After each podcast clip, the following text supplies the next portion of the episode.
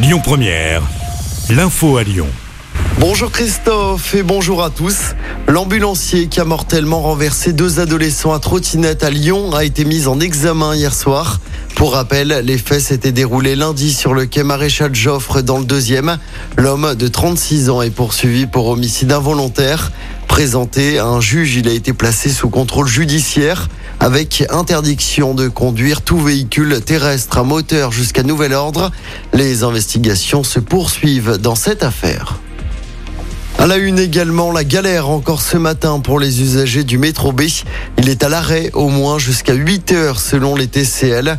Des bus relais continuent de desservir les stations en cause un incident technique. À noter que le trafic a repris normalement ce matin sur le métro D qui était touché également depuis hier après-midi par une panne géante électrique. Les renforts de Gérald Darmanin dans le quartier de la Guillotière ont permis d'effectuer 400 interpellations en un mois. C'est ce qu'a annoncé hier le préfet du Rhône, Pascal Mayos. La brigade spécialisée de terrain, la BST, a également interpellé 800 individus depuis sa création en février.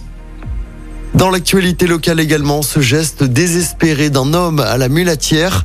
L'individu s'est jeté dans le Rhône à hauteur de l'aquarium. Il a été repéré hier sur les images de vidéosurveillance de l'autoroute. Les pompiers sont arrivés à temps pour le sauver. Âgé d'une vingtaine d'années, il a été transporté à l'hôpital. Le jeune motard victime d'un accident avec un véhicule utilitaire est décédé des suites de ses blessures. L'accident, pour rappel, s'était produit lundi en début de soirée sur une route départementale à Saint-Clément sur Valsaune. C'est à l'ouest du département. Le conducteur du deux roues âgé de 18 ans avait été héliporté vers un hôpital lyonnais. Une enquête est toujours en cours. On termine avec du football avec le feuilleton Paqueta qui anime la fin du mercato lyonnais. L'OL a refusé une offre du club anglais de West Ham, une offre qui s'élève à environ 50 millions d'euros selon l'équipe. Les dirigeants lyonnais en attendent au minimum 60 pour céder le milieu de terrain offensif brésilien. Le mercato, pour rappel, se termine dans moins d'une semaine.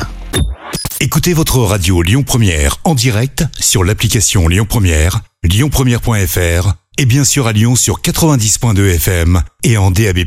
Lyon Première